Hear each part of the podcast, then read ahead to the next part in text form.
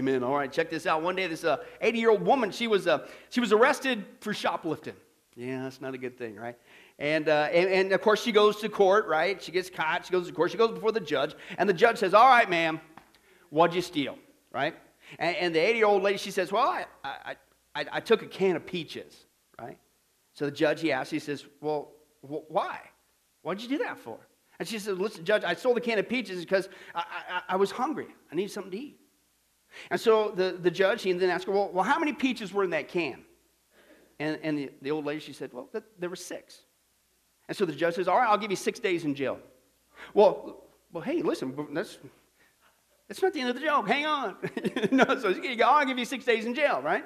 Well, before the judge could finish, listen, obviously, her husband, he, he, he spoke up and said, Hey, hey, hey, wait a second, judge. Judge, judge, can I say something? And the judge says, Well, what is it? And the husband said, She also stole a can of peas.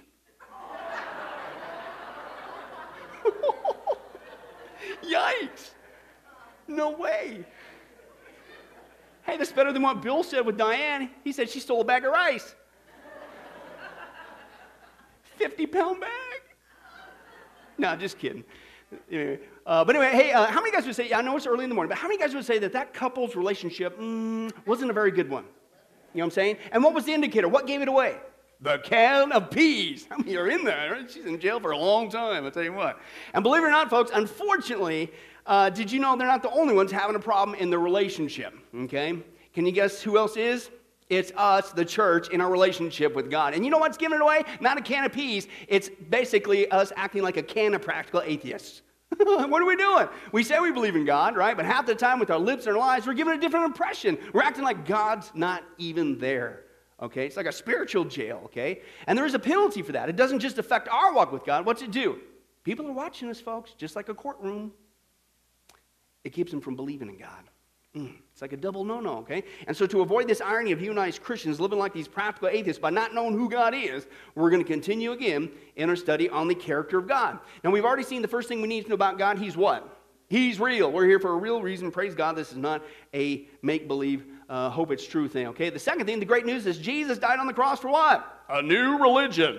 No, a personal, loving, intimate relationship with the creator of the universe is absolutely mind blowing. The third thing, God's what? He is wise. He knows it all. He knows everything. Why would you go anywhere else uh, when you need advice? Okay, the fourth thing, God is sovereign. He not only controls all things, if you love Him, amen, He will work all things together for good. A wonderful promise. In fact, then He tops it off with the fifth fact He's powerful. God can save anybody He wants, He can fix any problem He wants, He can supply any need He wants. I mean, there is always hope Okay, just hold on to that. Uh, and God's on the throne. He's always on the throne. In fact, speaking of his throne, what we see, the sixth thing is God's what? On that throne. He is holy. He is holy. He is holy. That was wild. We dealt with that first because finally you get to this one we're on now the last five times. The seventh thing about God, he is love. God's not loving. He's not lovable. God is love itself. It's such an amazing attribute of God. They all are important and they're all amazing. But this one, if you will, is kind of, I keep using the visual uh, like a diamond. It's multifaceted. It's one truth God is love. But just like a diamond, it's got many facets. And, and when you take a look at each facet, it just, wow, shows you how precious this wonderful thing, the fact that God is love, really is. Now, we've already seen uh, the facets of God is love by d- uh, demonstrating that by giving us mercy and compassion and kindness and graciousness. And last time, if you were here, by giving us patience. Wasn't that wild? Well, I mean, that was convicting, comforting all at the same time okay? Uh, at least for me. And we saw out of patience, listen, God not only puts up with our sins until we get saved, He doesn't condone them, but He's patient, right? He's not willing that any should perish. He puts up with our sins not only until we get saved, listen, let's be honest, right? He puts up with our sins even after we're saved. How many guys, after you got saved as being a Christian, how many guys have sinned after you got saved? Raise your hand. Wow. You know, those who didn't raise your hand, again, you just sinned. You lied, okay? Because give me a break, right? So God puts up with it. He's not condoning it, but He puts up with it, okay? And then we saw the scripture of this behavior, uh, even though God's forgiven us completely of the sin, He's given us power. We don't have to say uh, yes to sin. We have the ability to truly stay away from it. What do we do? The scripture, remember that, uses some seriously graphic language there. It's like going back to a pile of puke. It's like going back to a rotting corpse. You're choosing a pile of dog doo doo over Jesus, a, a casket. It's like, whoa! Serious, serious language. And that was wrapped up in the slavery, the idolatry, and the harlotry. And yet, even after every day going back to that pile, going back to that dead body, going back to that casket, God's still there saying, Hey, listen, will you come to me now? Can we have a relationship? Wow, isn't that amazing? Okay, that's just his patience. That's just that one facet of his love. Let's take a look at another one. The sixth way that God reveals that he is love itself is he gives us faithfulness. Oh, is he faithful? Man, is he faithful. And I hope this is nothing that ever gets old you take for granted, Christian. Okay, let's take a look at that. Open your Bibles to 1 John chapter 1. 1 John chapter 1. Okay, let's take a look at that text there. If you find the book of John, what do you do? Hang a pretty good right. That's the Gospels. We're towards the back end, right? Uh, find Revelation, the last book, and take a left there. And uh, John, let's take a look at what he has to say. Chapter 1, okay, chapter 1, of course. And let's take a look at what he has to share with you and I there as we took, take a look there. Get there myself. There we go. And First John, let's go ahead and stand as we read God's word. First John chapter 1, verses 5 through 10 is going to tell us about God. Okay? And uh, let's take a look at what he has to say. Now, here's what he says This is the message we have heard from him, okay, and declare to you God is what? He is light. And so, therefore, in him there is what? There's no darkness at all, right? Okay, it continues on. Now, if we claim we have fellowship with him, yet we walk in the darkness, guess what? God doesn't change. We lie. You're a liar, and you don't live by the truth. But if you walk in the light as He, God is in the light because He is the light, then we have fellowship with one another. And the blood of Jesus, His Son, what? Purifies us from how many sins? All of them. Whew. In fact, that's the good news, but listen to this. If you also sit there and you say you claim you don't have sin, even though the Bible says all of sin, okay, then you what? We deceive ourselves and the truth is not in us, okay? But if you would just do this, if you would confess your sins, He, God, is what's the word? He's faithful and just, and He will, not maybe not might, He will forgive us of our sins and purify us from how much unrighteousness? all of it, okay? But if you sit there and say, oh no, I, have never sinned, right? Well, we make him, God, out to be a liar, and his word has no place in our lives. You may be seated, okay? But here we see in just one text here, we basically got some good news and we got some bad news, if you will. And the bad news says if you're one of those people, you say you're a Christian, but you continue to walk in darkness, i.e., sin, and act like it's no big deal, no conviction, what, hey, who cares? What, what's the Bible say? You're a liar. You're a liar. You sit there and, oh, I got a great walk with Jesus. He's so, I love him so much. But you walk in sin, could give a rip about sin. Mm, that's not a good sign, okay? Uh, he says, You're a liar. You might very well be one of those people that the Bible does talk about, a counterfeit Christian. Right? Jesus talks about this in Matthew 7. Many will say to me on that day, Hey, didn't we do this and do that? They're not trusting him, they're trusting their own works, even religious works. What's he say? Away from me, you evildoers, I never knew you. Okay? You can't lose your salvation, but there are a lot of people who profess Christ, but they don't really know Christ. Right?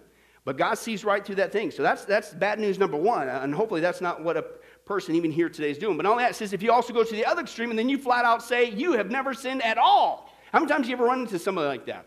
Right? And when you're out there witnessing, be, oh, I'm not a bad person. What did you just say with that statement? I haven't sinned. What? And then what's the scripture say? I mean, what's God going to do? You, you're not only a liar, but now you're calling what? God a liar. Okay, now how many guys would say that sometimes Saturday afternoons you hit that two o'clock mark and it gets kind of boring? You know, it just hits you, right? You said, man, what are you going to do now, right? Okay? How many guys would say that at that time, that's probably not a good time to call God a liar? Yeah. Hey, if you're bored on a Saturday afternoon, pick something else, right? Uh, go build that shed we talked about last week. Uh, go get lost in aisle 13 of Walmart. But don't call God a liar, okay? That's not a good thing to do. Don't call God a liar, period. But that's what he says. You sit there, you got two bad news categories here. The people say, Oh, I'm, I'm a born again Christian. I love Jesus. But you could give a rip about sin. You're a liar. That's not a good sign. You might be fake. Right? Number two, I haven't sinned at all. God, so he just can't wait to get me to heaven. You're a liar. In fact, you're calling God a liar. Right? So that's your two bad pieces of news in this one text. Now, here's the good news. If you would just what? Stop lying if you would what? Just confess. Now, confess is a really cool word. It's the Greek word homologeo. Legeo, word. Okay, hama uh, means same. It's where you get homosexual, same. same sex thing, right? It's same word. So when God's asking you to confess your sins, it's not telling him something he doesn't know. Hello, he's omniscient. He already knows. He's just getting you to own up to what he already knows. He's trying to get you to say the same thing and what he says about it. It's sin. He already knows. It's like with the, the thing we do with the kids, right? You kids, you catch your kid in the cookie jar that you said don't touch the cookie jar. But what do they do? They only touch it. They sneak down. They put their hand in it and they eat the cookies, right? And they got crumbs all over their lips. You can see the evidence. So what do you do as a parent? You know you're trying to do homologao. Did you take a cookie from the cookie jar? And what do they say? No. as chocolate's coming off their mouth. right? And you have to keep asking them until what? Homologao kicks in. Would you just confess? I'm not, I don't hate you. I'm not going to disown you. We need to deal with this. Would you confess it?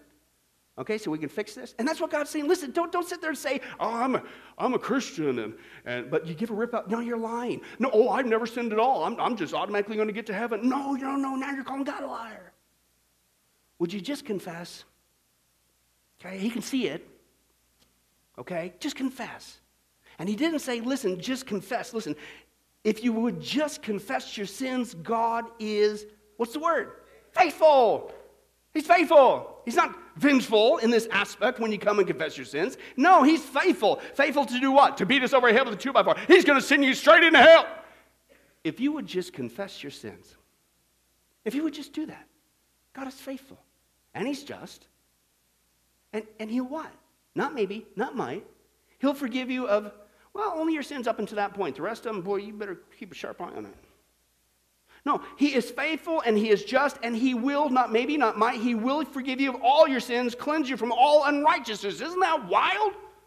That God is faithful. All you got to do is just admit, he already knows it, just like a heavenly father parent.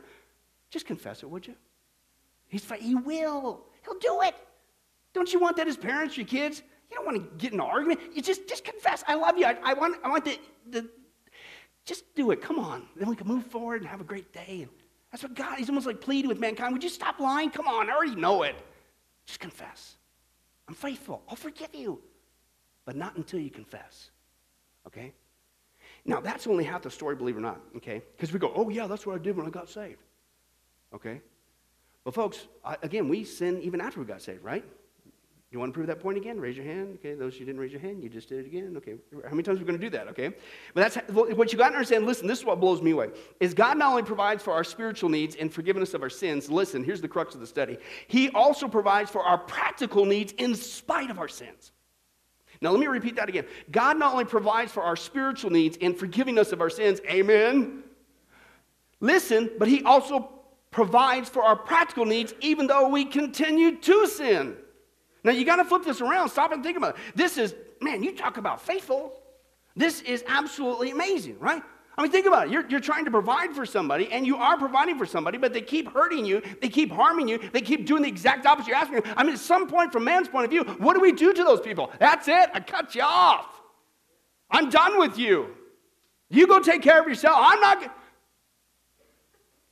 how much more than should God? But He's faithful. Oh, man, He's faithful. And we're going to tear that apart today. The first way that He reveals, the first way that God reveals His faithfulness is He keeps on handing out His provision. Oh, even amidst our sin, this is amazing right? This is, and in fact, it's a, it's a fantastic promise from Jesus. And this is what we see in Matthew chapter 6. Let's take a look at this. Matthew 6, 25, 26, 28, and 30. Jesus said this Listen, this is divine permission from God. So I tell you, what? Don't worry uh, about everyday life or worry about your life. Now, wait a second. Who's saying this? Jesus, right? I don't know about you guys, but I don't really like worrying. How many guys, when you wake up every day, go, oh, yes, another day to worry, worry, bring it on, worry some more. What else can I do? Bring on, put on a can of worry. I, who loves to worry? Nobody. And so here's, listen, Jesus, our Lord and Savior, says, you don't have to ever again. Isn't that amazing? I mean, that's like, I mean, praise God for salvation. You, before I even get to heaven, I don't ever, ever, ever have to worry. And then he breaks it down. He says, whether you have enough food or drink or clothes, typically the practical things that we get worried about. And he says, hey, come on. He says, Look at the birds. They don't need to plant or harvest to put food in barns because your heavenly Father feeds them, right? They ain't got a Walmart to go to. They don't have factories, right? God's taking care of them. What are you worried about, right? How many guys, when you get up out of bed, besides going, yes, I can't wait to worry, you lift open your window and you hear those birds out there, and they're out there going, I don't know what I'm going to do. I'm talking about it. Bob, Bob, you got a good lead on worms today? Because I don't know what I'm talking about. Just, uh... And that's what Jesus is saying. They're not out there freaking out. They know it's going to be there. May not be the same way every time, but God's God, and He takes care of the birds. Isn't He going to take care of you? Birds aren't freaking out. What are you freaking out for? Then he goes down to this. He says, And why are you worried about your clothes? Right? Look at the lilies of the, the field and how they grow. They don't work, they don't make their clothing, they don't got shops to go to. And here's the point he says, And if God cares wonderfully for flowers that are here today and gone tomorrow, they use them for fuel, right? Okay, won't he more surely take care of you? And he says, Ye of little faith, or you got so little faith. What? Faith in who? The context is faith in God. Okay? What in the world are you worried about? Now, this blew me away, okay? When I first came across this as a born again Christian, right? Already saved, already got the sins forgiven, already going to heaven. Whoa! But I got divine permission from God that when it comes to the issue of my daily provision, I may not have all the answers, I may not know the future, but He's got it. He's got it covered. He's promised to take care of me. And if I wake up every time I, and I still do this to this day, every time I see a bird, every time I see a bird, that reminds me, thank you, God, you're going to provide for me. I don't see that bird. and then guess what? I don't need to do it either. Might sound goofy, but it works for me. In fact, I had a roommate one time. And, or I had a guy in a Bible college, he had a roommate, several roommates. He was trying to pay for his house. He was going through a, a hard financial situation, and the roommates weren't always timely on their stuff. And, and it, it, all, it was on him because he owned the house and was going through this and they're christian And everybody's supposed to be christians you got this weird dynamic going on whatever and he was getting all worried right and I kid you not, and so his only solace was he, uh, he tried to get up in the morning, but there's other people in the house, and he can't really get that quiet time, you know, and all that stuff. And, and so, he was, uh, so he got up extra early just to be all by himself in his own house, and just so he could spend time with the Lord because he's having a hard time. He's trying to be encouraged, whatever. So he gets up super duper early. Well, when you get up really early, what's the birds do in the morning? Birds are up there active, right? So he's up there in his room trying to beat up his roommates, or not beat them up, but beat them, them from getting up. and so he, he, would get into, his name was Paul, he would get into the Bible, right? And he's just, just starting to get a little bit of peace going, spending time with Jesus, and then all of a sudden, a woodpecker. There was a goofy woodpecker right out his window was a telephone pole, right? And then he was, and he started getting back focused, and you know, he said, here. And this kept going every time he got started. And Lord, I just want to thank you for him. Right? And okay, okay. And then God here. and, and, he got up the next day, and the same goofball bird was there, and the same bird was there. And he just finally, he just, he's going, ah! And, and like about the third day of this going on, every single time he started, here goes this woodpecker, right? And then finally, God brought this passage to his mind. Listen, why do you think I'm having the woodpecker knockout there? You're worried about your provision Every time you hear the birds, they're not freaking out. I'll take care of the birds. Don't worry, I'll take care of you. God was sending him a reminder. He thought it was an annoyance. Isn't that wild? And that's in essence what Jesus and, and, and, to me, I don't know why we run from this. This should be some of the best news ever, right? That, hey, I don't have, I'm only saved, I'm only forgiven, I'm going to heaven, I don't ever have to worry. But we resist this. Have you noticed that? I don't know about you, but if I don't worry, nothing will get done. or I can't help it, it's a genetic thing. I'm just a worry wart, right? Or you, no, no, it's, a, it's an ethnic thing. Oh, you know, Irish people, we're just, that's, we're worried. We, that's what we do. That's what, no! Don't make excuses. Receive the good news. You don't have to worry. If we just have faith, ye of little faith, stop that little faith. God is what? He is faithful. If you just have faith in God's faithfulness, just look at the birds of the air, look at that grass. He takes care of that. Come on, he loves you. He'll take care of you. What are you worried about? How many reminders does he got to give you? Every day. Okay? But again, you think that also on top of that, that have you ever thought about this? We naturally trust God for our eternal salvation. Last time I checked is forever and ever and ever. Oh, oh, on an event that we take his word for, that Jesus 2,000 years ago died on the cross, which I wasn't there and you weren't there, and don't raise your hand and say you were. Okay? uh, I was in there, I didn't see it, so I take it by faith that God is true. I I personally, I don't know about you, but I, I have no qualms about that. I take God at His word. When He says you're saved, you're saved forevermore. If you would just confess your sins and come to Jesus, He'll save you and He'll save you for God. I don't lose a wink of that. I mean, I, I got that's so locked in. I don't question it. I don't wonder about it. I just can't wait for it. Now, listen, we naturally trust God for our eternal salvation.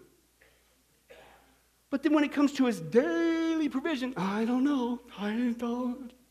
You see, do you see the irony there? You trust for, but it's crazy. We keep on worrying more and more. Then to make it worse, now here's where it's like, wow, you think God would shut us off after this. We have the audacity when He does, because hello, He does provide for us. When He does provide for us, what do we do? We act like it's not good enough. Okay, yeah, yeah, you got me clothes. Yeah, you got me food. And yeah, whatever. But see, we start whining. We whine because we don't have that newer car. No, no, we don't have that bigger house or that bigger place, or no, we don't have that newer job with better circumstances, and on and on it goes. We whine and it and whine and whine and whine. I when one guy says, "You want some cheese with that wine?" You know, we're going to stop this. And yet, God has provided for us. It's not just we reject the good news, you don't have to work, just trust Him. But then when He does provide, oh, then we complain about it. In fact, what's really ironic is He's not only watching all this, He can see the crumbs, you know.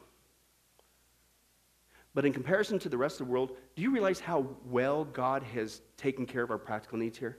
Do you have any idea? Let, us do that comparison real quick and just get a, a, reality check. How rich are we? How well is God taking care of us in the way? Do we really have room to whine? Let's take a look here. Hey, first of all, let's do this experiment. Take out all the furniture in your home except for one table and a couple chairs. Now, use a blanket and pass for beds. Not a bed, that's, that is your bed. That's, and that's all you got for furniture. Now, take away all your clothing except for your oldest dress or suit, shirt or blouse, and leave only one pair of shoes. You just heard the oxygen suck out of the room for certain ladies with it. Did you hear it? I thought I heard it. Whoa! Uh, uh, uh, empty the pantry and the refrigerator except for a small bag of flour, some sugar and salt, a few potatoes, some onions, and a dish of dried meat. That's it. That's all you got in the whole house. Right? Okay? And, and, dismantle the bathroom, shut off the running water, remove all the electrical wiring in your house, uh, take away the house itself, and move the family into that tool shed you built last week. Remember we saw that? The, right? Okay, and that, that's your house, is a shed. And that's you and the family in there. Oh, and, and then place your so called house, your shed, in the midst of a shanty town. Everybody else has got a bunch of sheds. That's it out in the middle of nowhere. Oh, and cancel all subscriptions to newspapers, magazines, book clubs, and, and which is no great loss anyway, because none of you can read anyway. Uh, you never even learned to have that privilege. And in fact, leave only one radio, not even a TV, a cell phone, none of that stuff, just one radio for the whole shanty town. Not your own, the whole shed village has to share that one radio. Oh, and then move the nearest hospital or clinic uh, 10 miles away, and you got no doctor, it's just a midwife. So not even really a specialist. Now, now throw away all your bank books, your stock certificates, pension plans, your insurance policies. Leave the family a cash hoard of $10. Man, you're my favorite relative. 10 bucks. That's it. That's your inheritance. Woo-wee. Now, here's the point give the head of the family a few acres to cultivate on, which he can raise a few hundred dollars of cash crops, of which one third of that few hundred dollars is going to the landlord and one tenth of it's going to the money lenders. That's your source of income. Now, lop off 25 or more years of your life expectancy because this is really hard on you, right? And here's the point if you can do that, you will see how right now daily life is for 1 billion people on our planet. And we whine and complain about anything? God, how come this? How come God? Excuse me? We better wipe those crumbs off our mouth. Wow. The fact that we even have a cookie jar that has cookies in it. Think about that. So it's not just that God says don't worry and we still worry. And then we trust Him for our eternal destiny, but then we, say, oh, but then when He does provide, oh, abundantly. Isn't that wow? Hey, the folks, the facts are God has fulfilled every single day for us exactly what he said in Matthew 6. You got a anybody got a place to sleep? Right? How many guys got food in your bellies? right? How many guys got clothes on? Praise God, because that'd be a rough way to preach. I, I, just have to preach like this. Yeah, it'd be, but okay, yeah, hello. So guess what? Each one of us should be going, woo, yeah, God, thank you. You're so faithful. I don't have to worry. Oh, this keeps getting better. Not just the news, I'm going to heaven, I'm rescued from hell. I don't even have to, this is awesome. Don't you ever give me a cold french fry again, or I will talk to the manager. Are you kidding me? It's getting so bad. Each generation is getting worse. Have you noticed this? This complaining. You have no idea how good you got. Have you noticed that? Which each generation get. In fact, we've seen this before, but we got to put it now in this context. There's a horrible disease going on. Have you know what it's called? It's called affluenza. Teenagers got it bad today. Watch this. This is wild. Deep in the center of the American suburbs lives a 15 year old girl named Jenny. By all appearances, she's an average, healthy high school student. But at the heart of her tragic story, we find circumstances that are widespread across her peer group around the country. Jenny awakens every morning in her room, alone, upon only a twin sized bed. Her requests to her parents for a larger, newer bed continue to fall on deaf ears. Even her cries for bed linens with a higher thread count go unanswered. Annie lives with her grandmother and two little sisters in a one room mud hut that has been badly damaged by storms. She sleeps on a grass mat on the hard dirt floor. There is only one blanket for everyone to share. Sadly, teenagers like Jenny only have an average of $267 to spend per month. That's little more than $65 for an entire week. At breakfast, Jenny usually has to fight with her siblings to get the last Pop Tart in the pantry. On the day she loses the battle, she is forced to eat cereal and fresh fruit. The drive to school every day creates yet another clash with siblings, this time for the coveted location in the car known as shotgun in the front passenger seat. Even when Jenny is victorious, she finds herself cold as the leather seats of her family's BMW lacks seat warmers. To make matters worse, Jenny's mother makes frequent attempts at carrying on an actual conversation with her daughter, unleashing a barrage of small talk upon Jenny from the driver's seat. Annie and her sisters work in the fields to help their grandmother grow corn for their meals. However, their country is suffering from a four year drought, and this year's crops will not yield enough food to carry them through for another year. In Jenny's closet, one will find a serious lack of brand names sewn into her dozens of shirts, jeans, and dresses. Shockingly, she was even made to choose just one purse from Fendi, Gucci, or Louis Vuitton while at the mall with her mother. Annie and her sisters have two dresses each, and none of their clothes fit them well. They have holes and are threadbare in some places. After a long day of working in the fields, the girls spend their time helping their grandmother repair their dilapidated hut or digging holes in the dry riverbed to fetch water. Finding herself in yet another no win situation, Jenny does her best to remain brave while choosing between tap water and wholesale bottled water to wet her parched mouth. When Annie and her sisters do find water in the dry river beds, it's usually dirty from cows, donkeys, and other animals drinking from the same water hole. There are also countless bacteria and other microorganisms in the water that could make them very sick.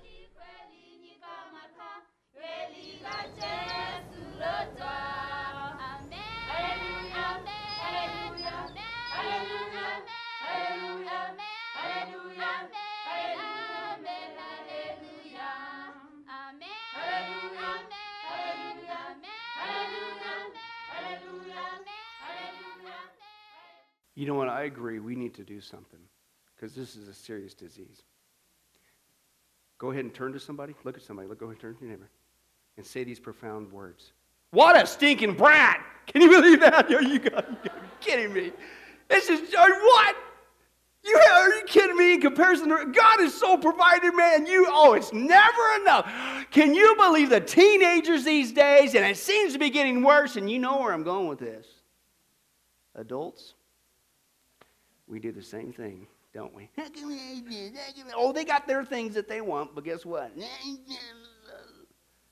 We're suffering from affluenza as well. Now, here's my whole point in getting to that. Can you imagine from God's perspective how horrible this is? I mean, I mean, think about what's going on there. I mean, how would you feel, man? You're the provider, you're the man of the house, and, and you're busting your back, taking care of your family, but nothing is good enough, man. I mean, you're working your fingers to the bone, and all these people ever do is whine and complain, and I don't care what I do, what I give, how I provide, it's never enough. If somebody treated you like that and you were the provider, at some point, what do you think you'd be tempted to do? You know what, you ungrateful wretch. I'm busting my back. You're just sitting here, okay, and nothing I do, I don't care what I do, how much I try to lavish upon you, nothing is good enough. That's it, I cut you off. Get out of here. Go get your own job, get your own place, get your own food. How much more then should God do that to us? He saved us from eternal damnation in hell. He gives us heaven on top. He says, I'm going to provide for you. In fact, you know what I'm going to do? Every day I'm going to give you two reminders because you're going to see them everywhere you go birds and flowers. And those are constant reminders. Oh, that's right. I don't have to worry. God's faithful. God is faithful. God will provide. He keeps his word. God is faithful. God is faithful. I don't. And then you still whine. Oh, then I still provide for you. And you still, it's never enough. Now, here's the good news you got to let that sit for a little bit. God's not like us. Amen. Oh, he's faithful.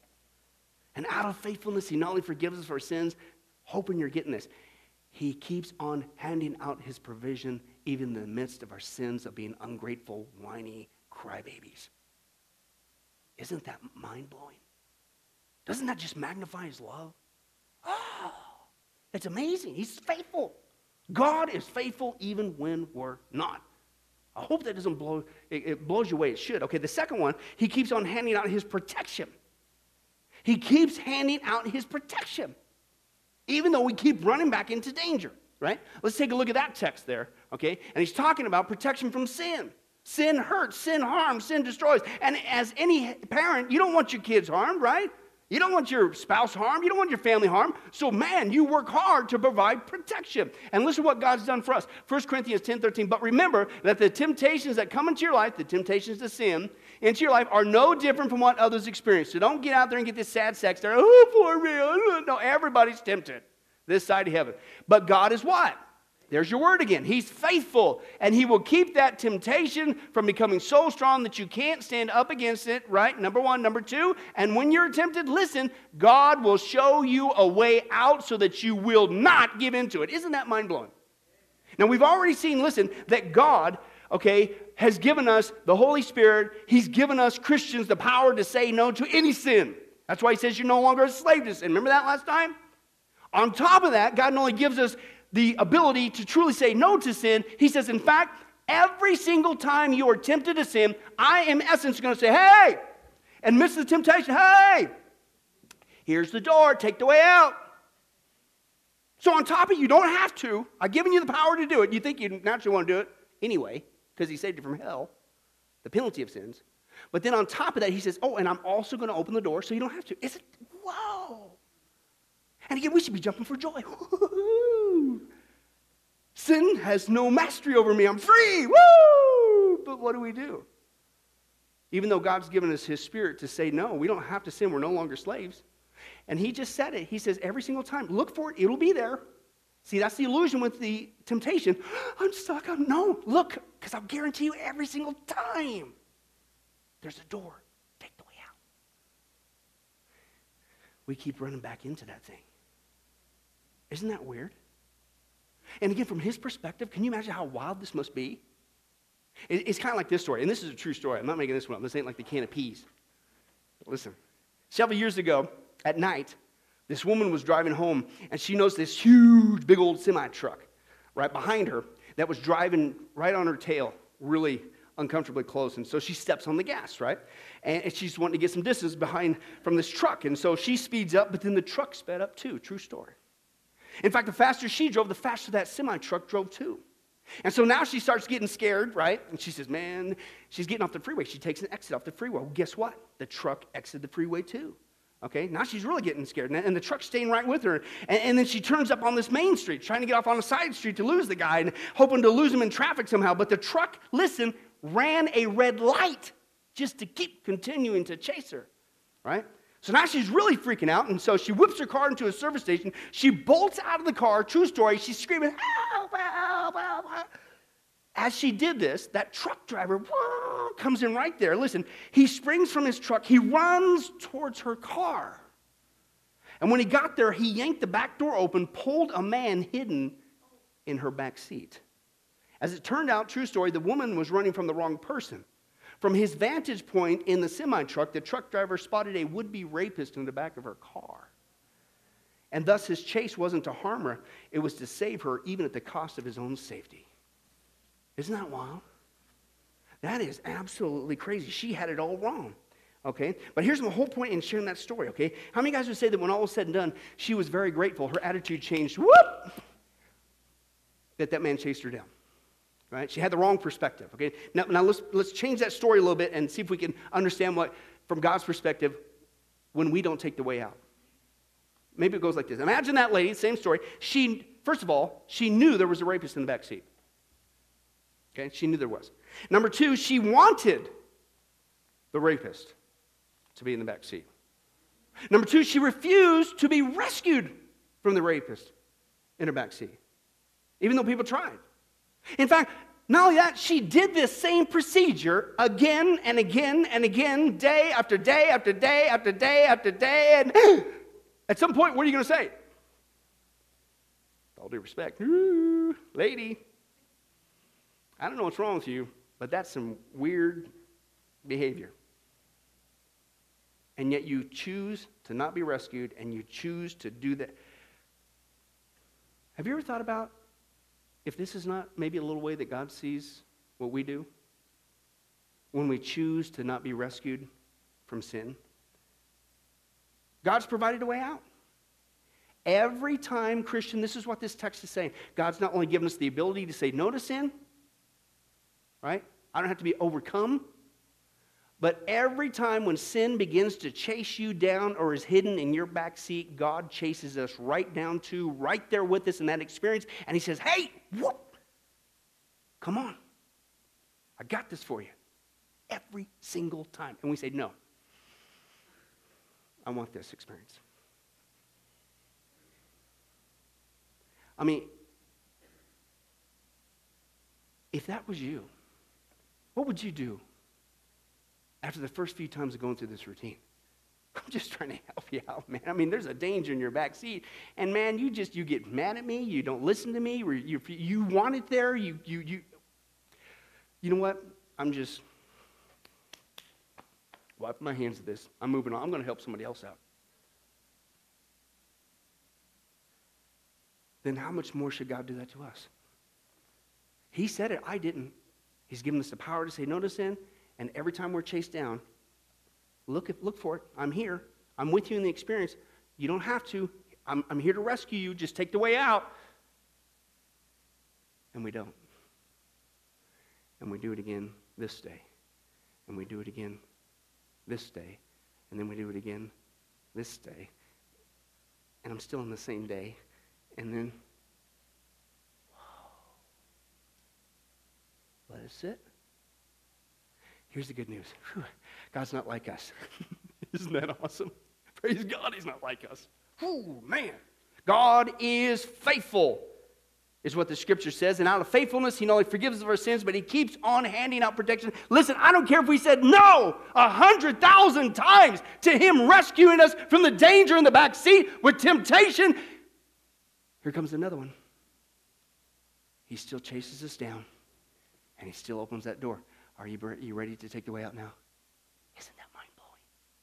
Oh, and he'll do it until the day he takes us to heaven. That's amazing. That's wonderful. One more, real quick.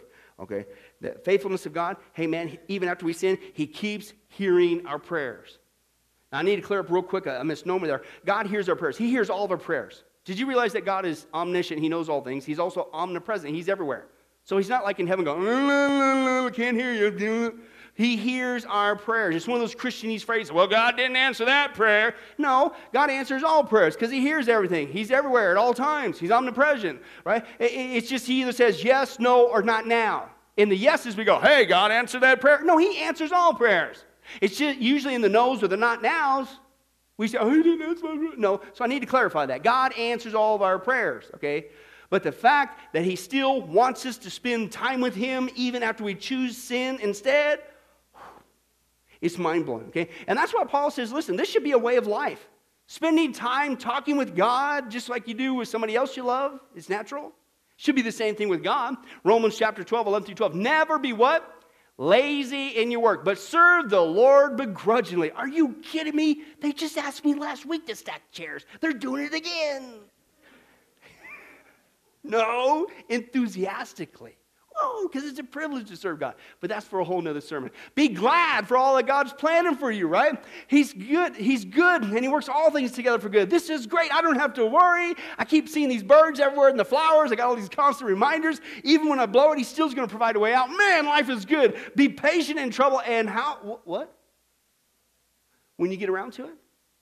Depending on your calendar, hopefully that show doesn't last too late at night. Always be prayerful. Always. Always be prayerful. When it comes to the issue of daily prayers, God not only says it's something good to do, it's something we should always do. Because as we all know, prayer is one of the most religious experiences we could ever have. And then when we begin to pray, we need to lower our voice like this. And then we need to become spiritual from England. Oh, Lord, thou, thou, Because those are the only prayers that he hears. That's the only way to. No!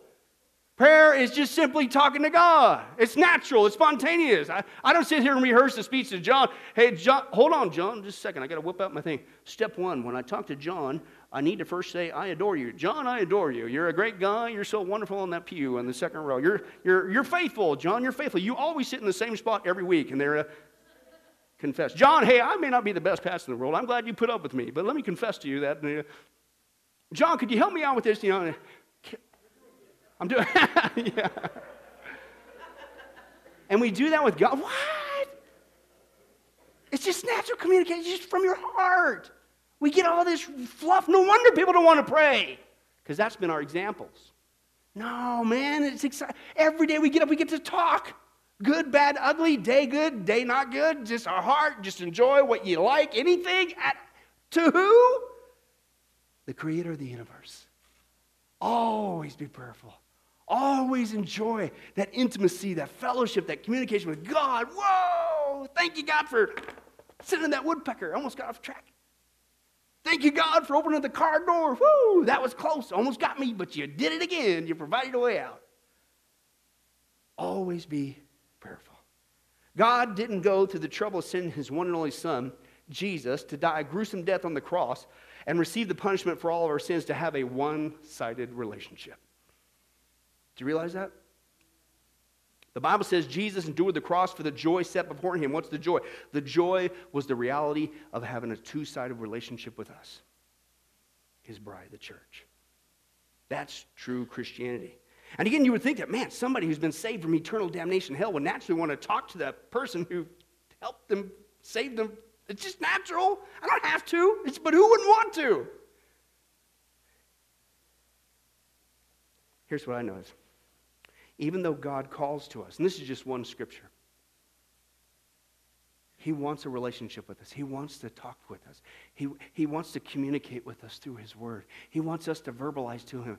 Draw near to God, He will draw near to you, I believe James says. And we just saw here in Romans always be prayerful, always keep that. Oh, we, and God saved us, and he, He's so faithful.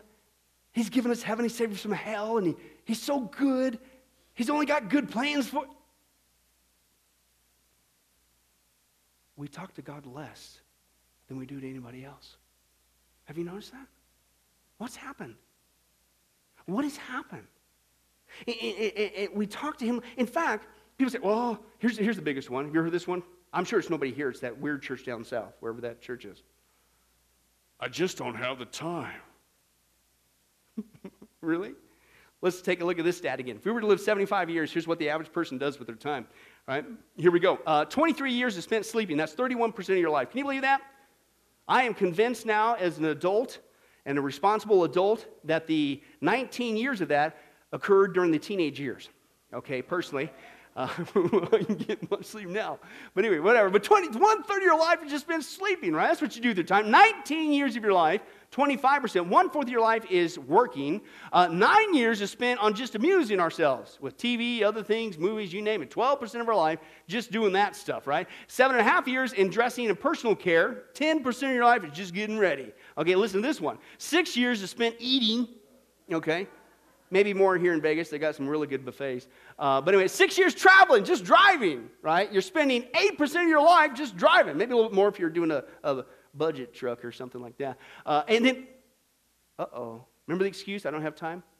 If you live 75 years, on average, today, one half of a year worshiping and praying God, that's not even 1%, 0.07%. Or we don't have time. Oh, oh did, did I mention again that God sees everything? The crumbs? We don't have time. God's not only getting the short end of the stick, but can you imagine again from his perspective? how much this must grieve him? Did you know we can grieve God? The Bible says we can grieve the Holy Spirit, who is God.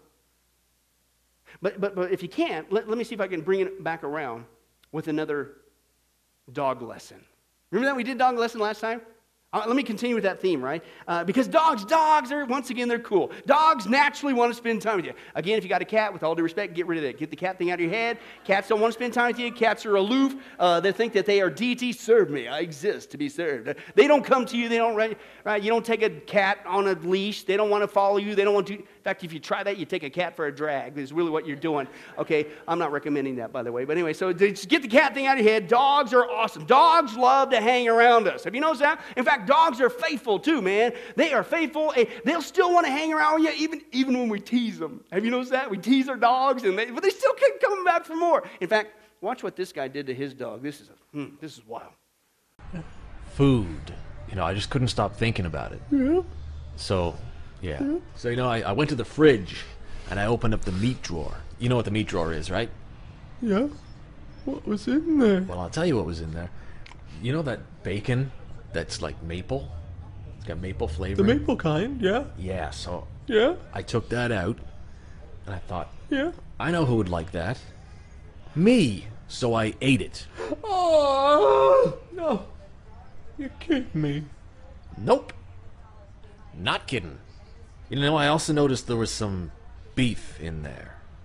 Yeah, you know, steak, you know, juicy. Well, I ate that too. Oh. But I went back to the fridge just a few minutes ago and I put something together really special. You're going to love this one. I took some chicken. Yeah. I put some yeah, I put some cheese on it. And I covered it with Covered it with what? I covered it with cat treats. Yeah. Then guess what? What? I gave it to the cat.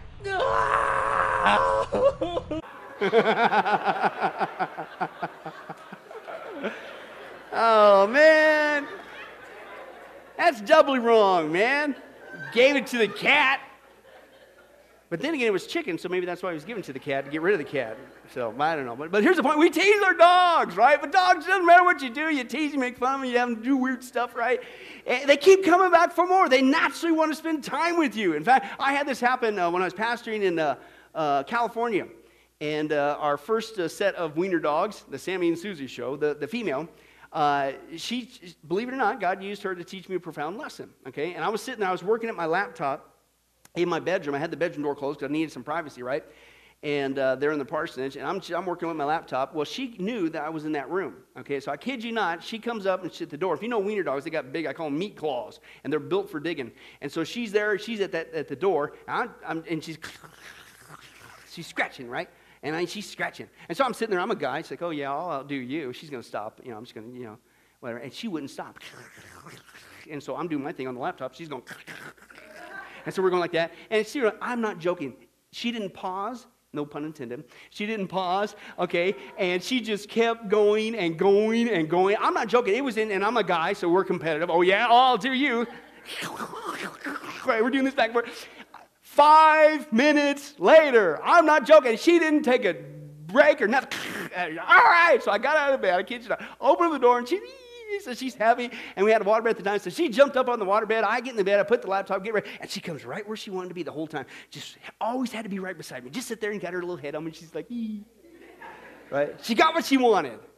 I'm not saying I heard a voice from God or any of that stuff, but I sat there, and all of a sudden, I just get back on my laptop. She's all content and happy, and I kid you not, the phrase went through my head Is that your attitude in spending time with God? Are we that persistent, Christian? I got to spend time with him. Everything, get out of the way, man. And I'm not going to stop. I'm going to find this time. I got to spend time. I'm going to. Man, I got convicted to the core by my wiener dog.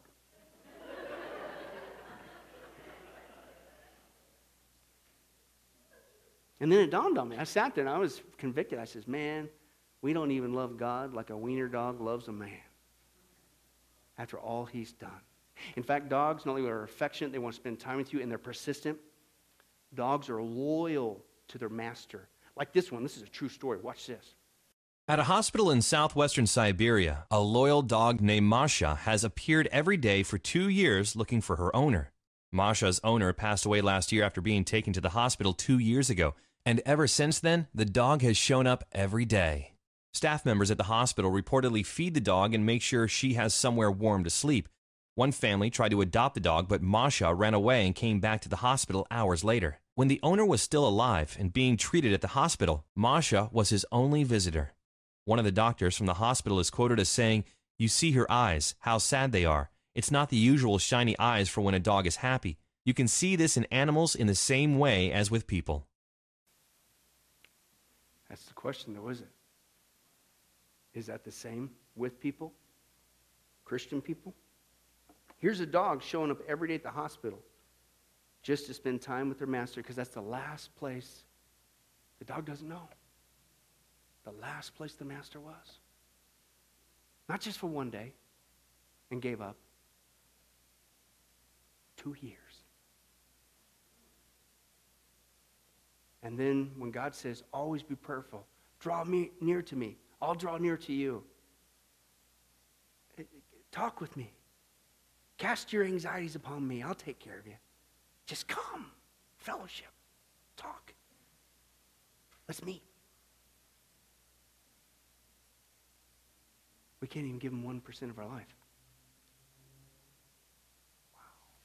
Now, you put it in perspective as we close. Imagine if somebody saved you as an adult from certain death. But in order for you to be saved, in, in that mix, their own child died in the process. But at least you were saved. Now imagine you refusing to talk to that person. Imagine you went to that person, hey, listen, listen, I, I, just don't have the time to talk to you. I mean, I, am sorry your child died in the process, you know, but I, and I'm glad you saved me. You didn't have to. I just, I just, I don't have time right now. Or here's one I don't know how to talk to you. How about thank you? I love you for what you did. Wow. No script in that. Wow.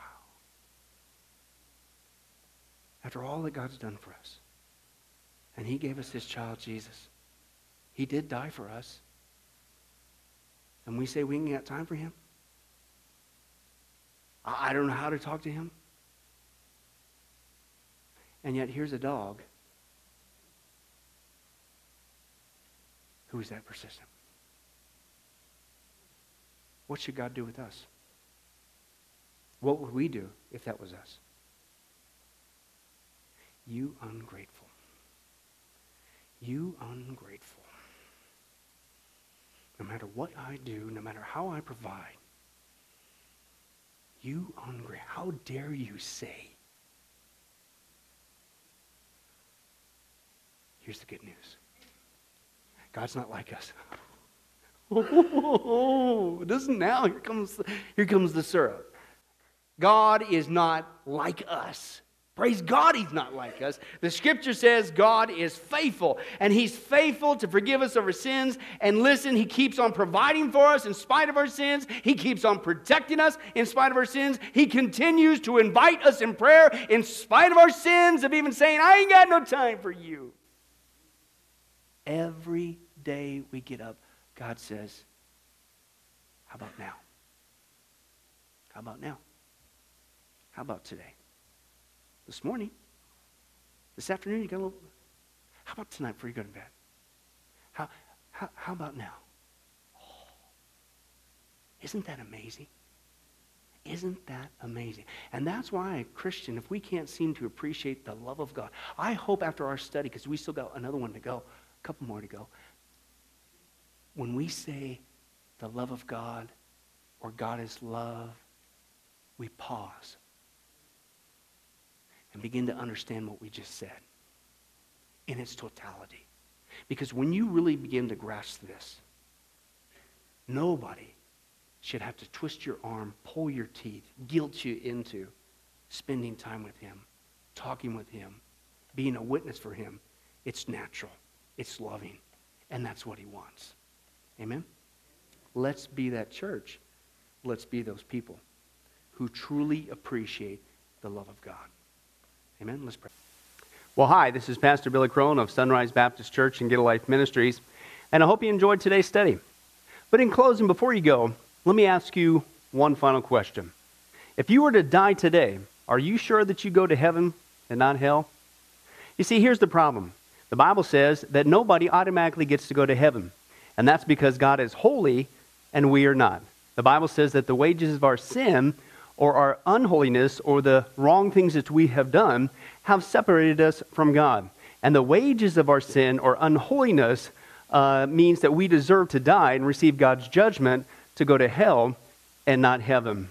In other words, we're disqualified for heaven.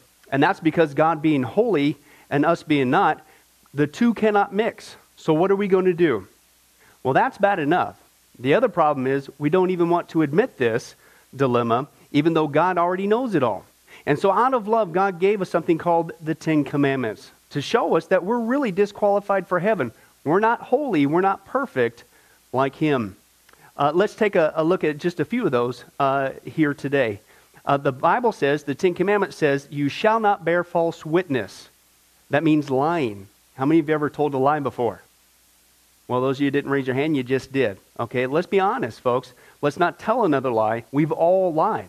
Well, believe it or not, that disqualifies you for heaven. That's how holy God is. He is the truth. He does not lie. And so that makes us a liar. Another of the Ten Commandments says, You shall not steal. Okay? How many have ever taken anything without permission? Well, all of our hands should have went up at that one. Uh, we've already said we're a bunch of liars. Okay, well, we've all done that. And it doesn't have to be a bank, uh, it could be a pencil in the third grade. Uh, that means that we're a thief. Okay? The Bible says that God is so holy, even his name is holy, and that's why one of the Ten Commandments says, You shall not use the Lord's name in vain. Hey, folks, isn't it ironic how uh, now the blessed name of Jesus Christ, the Bible says there's no other name under heaven by which men might be saved, Jesus Christ, has now become a cuss word? Folks, the Bible says that's the sin of blasphemy. Okay? And folks, let's be honest. We've used God's name in vain uh, before. The Bible also says in the Ten Commandments, you shall not commit adultery. And Jesus takes the standard even higher. He says, listen, it's not just physical adultery. He says, surely I tell you that if you look at another person with lust in your eye, you've committed adultery in your heart. God looks at the heart. One more out of the Ten Commandments says, you shall not murder. And you might say, well, hey, I haven't done that one. Really? The Bible says that the sin of hatred is akin to the sin of murder. You, in other words, in your heart, wish they were dead.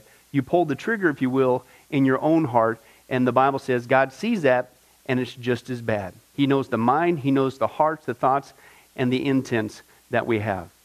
Folks, that's just five out of the Ten Commandments. How are you doing? Not very well. None of us can keep them. They're God's x ray to show us that we're disqualified.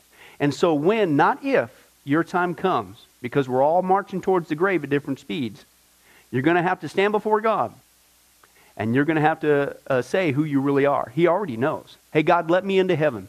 Uh, I'm, I'm a liar. I'm a thief. I'm a blasphemer, adulterer, and a murderer. Folks, the Bible is clear. Such people as these will not inherit the kingdom of heaven. That's the problem. Here's the good news God so loved the world that he sent his one and only begotten Son, Jesus Christ, that whoever believes in him, what he did on the cross on our behalf, that we will not perish, we will not go to hell, but he will give us the gift of eternal life. Jesus died on the cross to forgive us of all of our sins. It's something that we don't earn, we, we, we can't earn. It's a gift, the Bible calls it, and a gift cannot be earned. He was taking the death penalty in our place. That's what the cross was of the day. And that if we would just ask Jesus Christ to forgive us of our sins, and believe that in our heart that God raised him from the grave, showing that his death is satisfactory to God to forgive us of all of our sins, no matter what we've done, the Bible says we shall be saved. Uh, the Apostle Paul says that if we confess with our mouth Jesus is Lord and believe in our heart that God raised him from the grave, we will be saved. Let me give you a common analogy of what God's doing and what he did for us with Jesus dying on the cross on our behalf. Uh, in life, we know that people uh, can be sentenced for a crime uh, to where they're actually on death row. Uh, the courtroom scene has completely finished. The gavel has already sounded. Uh, they are going to jail and they're just awaiting their time before they go to the death penalty. Uh, as they're sitting there in the jail cell, it, it's a proven fact they did what they did. Everybody knows it. They're just waiting for that time for their number to come up, so to speak, and walk down that hall and be executed. Uh, there's nothing they could do to reverse their crime. No amount of good works in that jail cell can reverse what they've done. It's too late. It's over. But believe it or not, there's one way that people even today can get off a of death row. And that's if the one in authority, the governor, if he were to, out of mercy and kindness, nothing that the person did, because they don't earn it and they don't deserve it, and they can't earn it, if he would grant them what's called a pardon out of the kindness of his heart, he has the authority to grant them a pardon and absolve them completely of their crimes uh, against the state. And did you know that there's actually been people that this has happened to, that the governor, out of mercy, has granted them a pardon as a gift, and they've gone down to the jail cell and handed that person, extended it through the bars, here, I'm granting you a pardon. If you would just receive it, you can go free right now. And did you know that there's actually been people who've said, No, I don't want your pardon? And so what happened is of their own doing, even though they had a way out, they still had to go to the death penalty. Folks, can I tell you something? That's what God did for us with Jesus dying on the cross. He sent his son to take the death penalty in our place. He, God, has the authority to grant us through Jesus a complete pardon. And every day that you're still alive. God is extending to you spiritually this pardon, but a pardon does you no good unless you reach out and receive it by faith. Won't you do that today? Won't you call upon the name of Jesus Christ? Ask Him to forgive you of all of your sins, to trust in His work on the cross to pardon us from all of our crimes, our sins against God. God loves you. He wants a relationship with you. But there's only one way to heaven it's Jesus. There's only one way to get off a death row it's through the cross of Jesus Christ. Won't you do that right now? Well, this has been Pastor Billy Crone of Sunrise Baptist Church and, and Get a Life Ministries. And if there's anything that we can do for you, uh, please don't hesitate uh, to contact us. Uh, our number, our information will uh, come up here on the screen shortly. And uh, uh, if there's anything we could do for you, please don't hesitate to let us know. Uh, thank you for uh, joining us. And uh, remember, I hope to see you in heaven. God bless.